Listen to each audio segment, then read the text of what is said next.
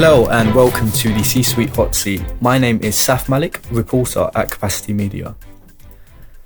This is the monthly podcast from the Capacity editorial team featuring exclusive interviews with C suite executives from across the wider telecoms, tech, and ICT landscape. Join us as we talk all things technology, infrastructure, finance, and strategy. For our second episode, I'm delighted to be joined by Katherine Ainley, CEO of Ericsson UK and Ireland, and Blessing Makumbe, Vice President and Head of Digital Services for Ericsson UK and Ireland. Thank you for joining us today, guys. Thank you. It's great to be here. Thank you very much. It's my pleasure to be here. We're now into the fourth year of live commercial 5G networks. What can we expect from 5G in 2023? Well, I think 2023 is going to be a super exciting year for 5G. For us, it's going to be one of the years where we see standalone really come to life in the UK. And standalone will take 5G onto another level. I guess for me, there's a number of building blocks to get to the 5G that everyone thinks of. And clearly, the, the launches that we've had of, of 5G so far have, have helped us on that journey. But standalone is a massive building block. It's going to bring a step change in, in speed, but especially on latency probably Blessing, your best place to say a bit more about that. Yes, uh, fully agree with uh, what Katherine is highlighting. I think we are moving into sort of an idea where we used to have one network that was built for every single service we had in the telecommunications industry and now moving into uh, other capabilities so different networks uh, that standalone brings us so we can expect to see some uh, new features that will come uh, with this technology, uh, all the way from network slicing, and then some uh, features that we have in the in the radio section as well. And then you can expect really uh, much better efficiency in different aspects. So latency, as, uh, as also highlighted. and then you can also expect some really good business opportunities that will come through um, what we call network slicing as well. So I think it's going to be an exciting year uh, that comes and brings forth uh, new technology in the 5G SA space. There's been a lot made of the transformative potential of network slicing in 5G. Can you explain what network slicing is and how we can realize its benefits in the year ahead? Yes, so I can um, try to start by a definition I would use in uh, in, in my my head. Really, the aspect of moving from uh, one network, uh, creating multiple networks. So essentially, what we had previously was a, was a network that would serve uh, different functions and and different use cases. So you would have a, a gamer, uh, you would have someone who's using Netflix, uh, all using the same network. But what we have now with this uh, technology of network slicing is I can create a specific slice that has the characteristics of a specific user. So, for example, a gamer is really interested in, in latency, so, so no lag. Uh, someone who's watching Netflix is really inter- interested in bandwidth, so as much bandwidth as possible. And you can start uh, defining the network such that uh, the characteristics of that network are available to meet the service that the consumer or the end user uh, needs as well. I also like to think about using, um, uh, let's say, a simple example. For example, I'm, uh, I'm from, from Zimbabwe. In Zimbabwe, we have um, uh, Victoria Falls. Victoria Falls is a beautiful place. I would uh, highly recommend you one day to visit. And in Victoria Falls, there are actually residents who stay there uh, in, in, in, in, in, that place. Yet there are lots of tourists that are coming into, uh, into Victoria Falls. So what network slicing enables us to do is uh, you can still create a slice for, for example, for Teams, for Zoom, uh, for people who actually still are working on a day to day, and also create a different service for tourists who are interested in in uploads in uh, in TikTok and, and YouTube. And then the characteristics of, of that network will be different, yet it's running on the uh, on the same network. So I think you will have those type of uh, benefits in addition to enterprise uh, specific benefits as well that network slicing will, will introduce. One of the topics that we're very interested in at Capacity and something that I've personally wrote about in the last few months was private 5G. Uh, this is an area that's growing rapidly. What is the potential of private 5G networks in the UK and how does Ericsson factor into this? So I think um, private 5G is one of the really, really exciting things about 5G and the ability to create that closed, either closed environment or sort of semi-closed environment for businesses, for organizations, or even you know potentially in a, in a consumer world as well.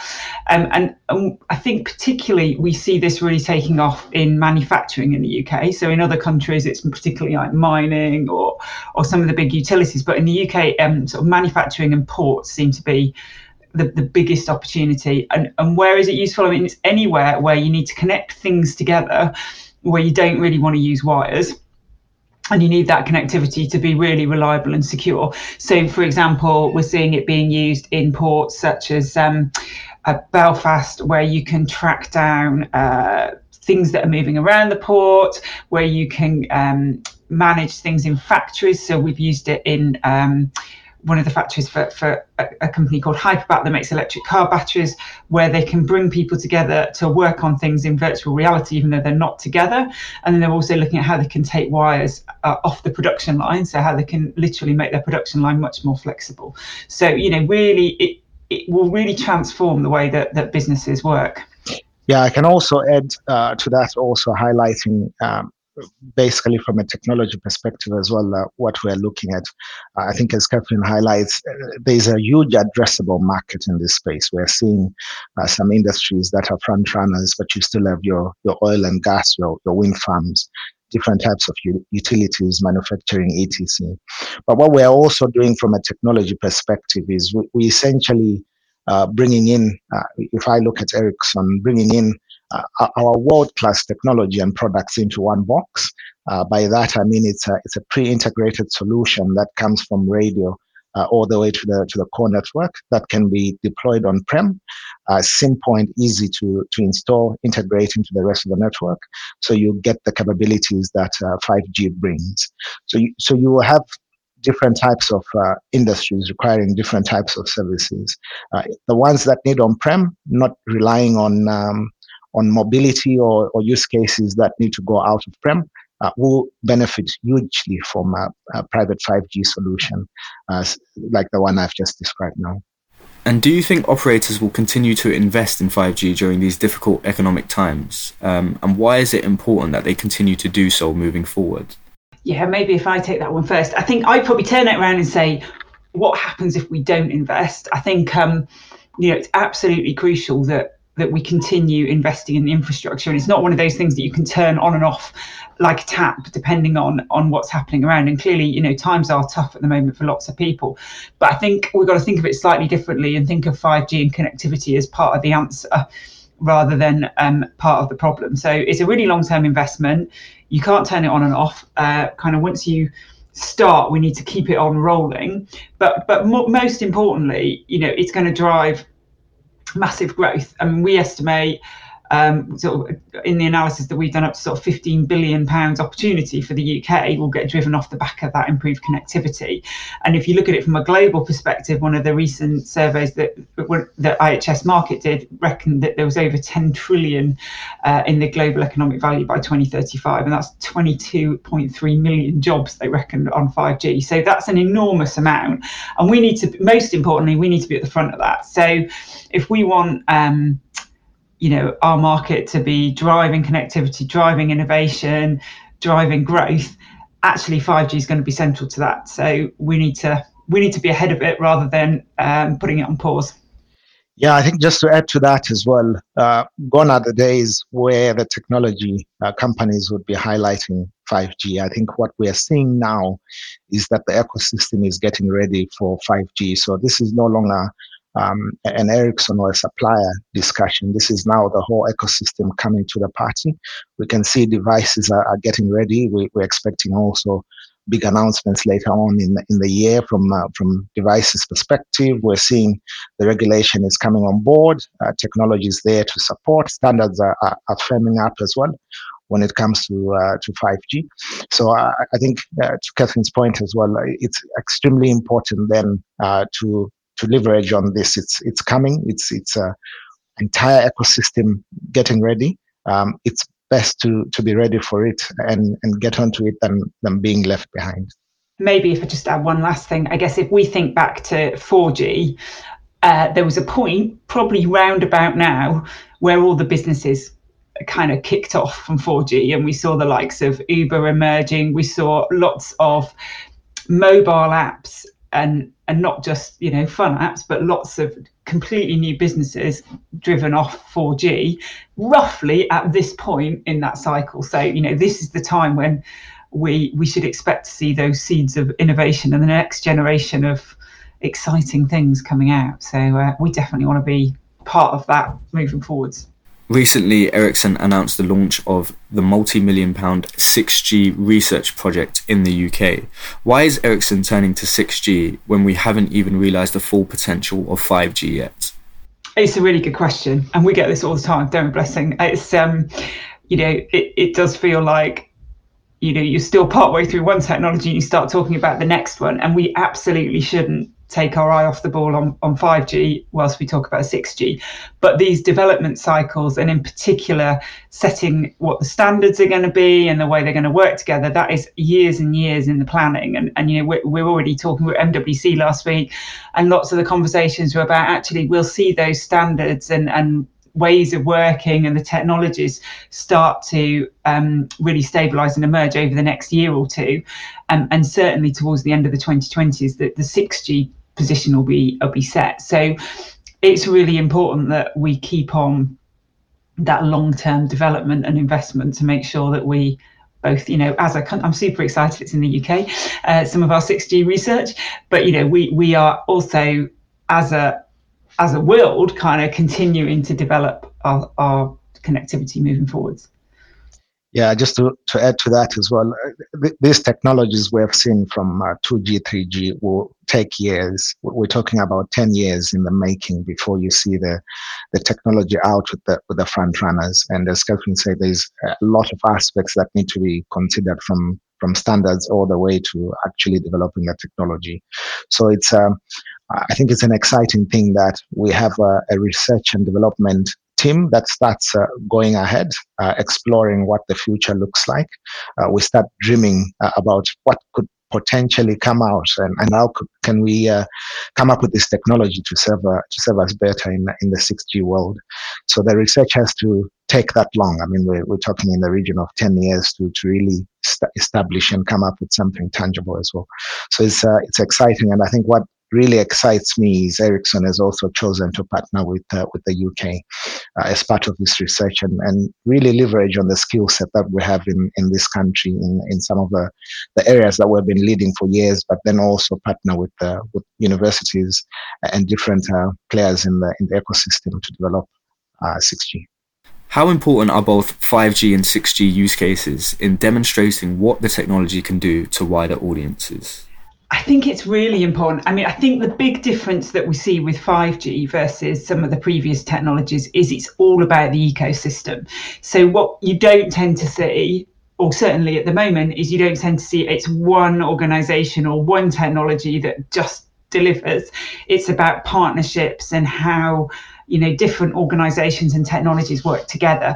So, I think those use cases are really important to inspire both uh, individuals and startups and existing companies and what they can do, but also to inspire people to work together on on how they can make a difference and make make the change. And and I think also it's about inspiring that bigger picture piece. I mean, 5G brings so much more than just the straight connectivity and the latency and the opportunity that it brings, you know, for example, around be it sustainability or about how you can just completely change the way your business works and you can reduce having to travel or go to dangerous sites or uh, track things or manage your uh, utilities network.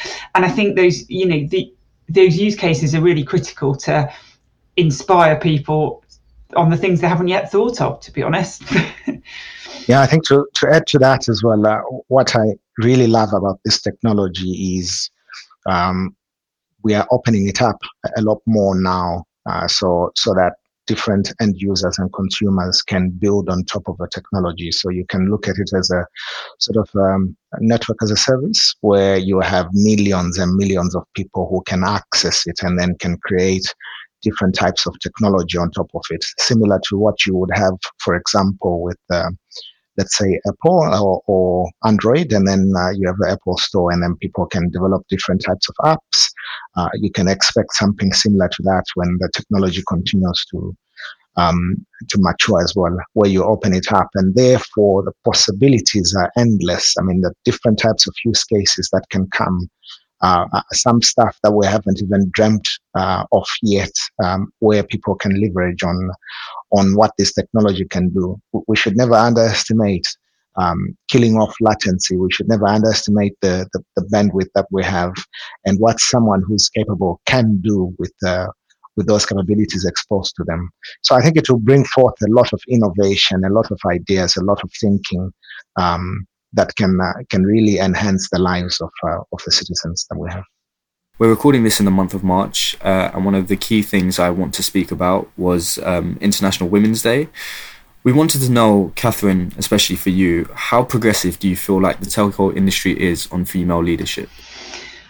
Yeah, it's an interesting one, this, isn't it? And I reflect lots around, I would say, diversity in general in the telco industry. And I think instinctively it feels like it's almost got tougher over the last year, a couple of years.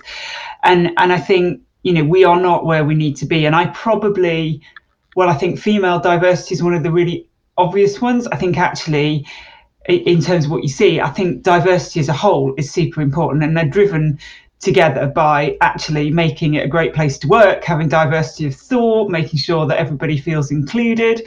Um, so where are we on diversity? And I think of this as, you know, have you got the right funnel of people kind of coming up and through universities? Are you hiring the right people through the door and then are you keeping them? And I think you know what what I think is really interesting in the technology space is we we're still not getting that diverse funnel of people coming through universities and schools, which means that it's really hard to then hire a diverse group. So I think my big ask is we need to inspire young people who perhaps wouldn't think of telco and tele- technology as a an area of interest to come into it. And we, you know, we go out to schools, we do stuff. I went out to one school and I had I think there were about 50 people in the class, uh, in the group that we were talking to, and there was one girl. And I kind of go, ah. and then you go out to universities, and probably most of the courses we recruit off, they're probably, I don't know, between 15, 15 and 25% female. And then you wonder why the funnel coming through, it's quite hard to find a diverse um, sort of recruitment funnel. So I think it's all about inspiring people. I think we also need to, you know, then help make it a great place to work so that people tell others. And most importantly, we need to think more widely about who we hire. You know, if you only hire uh, computer science graduates with a specific background and specific skill set, you're probably going to end up with a very narrow pool and hire exactly the same people and not have a very diverse organisation. So um, we got loads of work to do on this. I think International Women's Day really important for highlighting it. Um, yeah, I think we've still got some way to go, but at least the awareness is there and we're talking about it, which is absolutely important. But uh, blessing, I know you might want to add to that in general. Yeah, I, th- I think so. I think someone once said to me that um, a, a, female will apply for a, a role when they feel 95% confident and, and a male when they only feel 60%. So there's, there's those aspects as well where I, I think it's, uh, as Kevin was highlighting, a lot more encouragement. You, you know, you can do it. Uh, go for it. Uh, that's that's required out there. But I think also diversity, diversity in general. What I'm learning through different journeys is um, it's not always easy because we we love to work with those people that are like-minded, uh, that think the way that we think.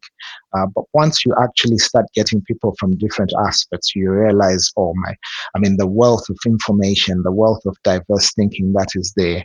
Uh, you can produce something that is so unique and special beyond what you could have done with like-minded people.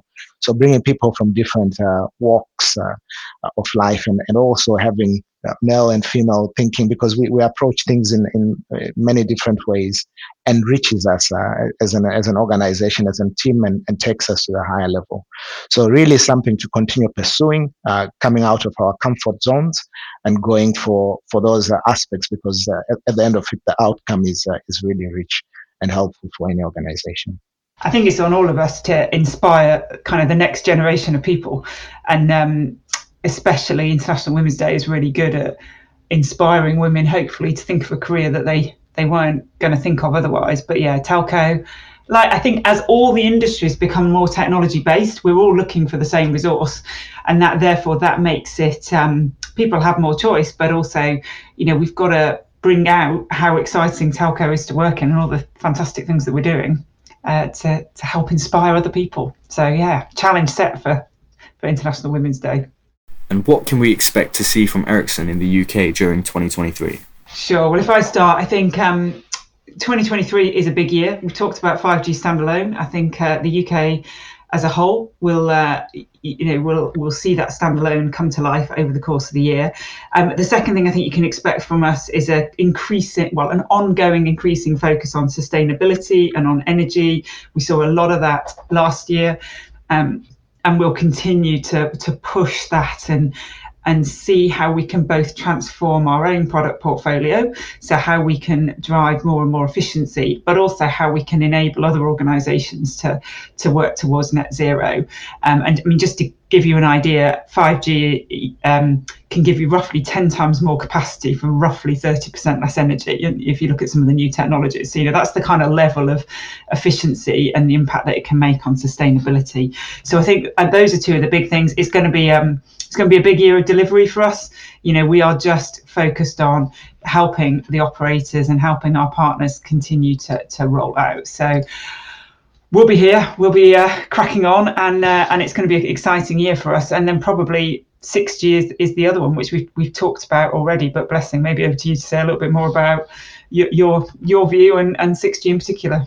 Yes, I think um, we will have, um, yeah, uh, as Katherine says, a, a, a, year that will be interesting from a delivery perspective. But what's important is we're going through different transformations. So, so we will have the transformation, the big one from from 4G to 5G or 5G NSA to 5G SA. Uh, that's going to take place, and then we're also going to have uh, moving into the cloud native technology because to really enjoy the benefits of or 5G SA uh, from a core perspective, we're now running on uh, on cloud native technology, and that technology helps us, uh, especially from an operations perspective, to to enjoy uh, certain automation benefits that come with it. So we're, we're looking forward to a lot of that. Uh, a lot of our customers enjoying that. I think what is key for us is in everything that we're doing, uh, we keep security at the heart of it as well, making sure that we address the aspects around that um, and make sure that the networks are as secure as, as they should and can be and also then extending into the into the 6G uh, space. I'm really looking forward to that. I think we'll start uh, engaging. Uh, so so those engagements have started with different universities. So more structure will be established uh, as we set up our research for the upcoming technology as well. So we'll focus on the delivery as it stands, uh, but think about what's coming next uh, and continue working on that. Katherine and Blessing, we really appreciate your time today. Thank you for joining us on the C Suite Hot Seat. Thank you. You can see more from the Capacity editorial team on www.capacitymedia.com or follow us on YouTube, LinkedIn, and Twitter at Capacity Media.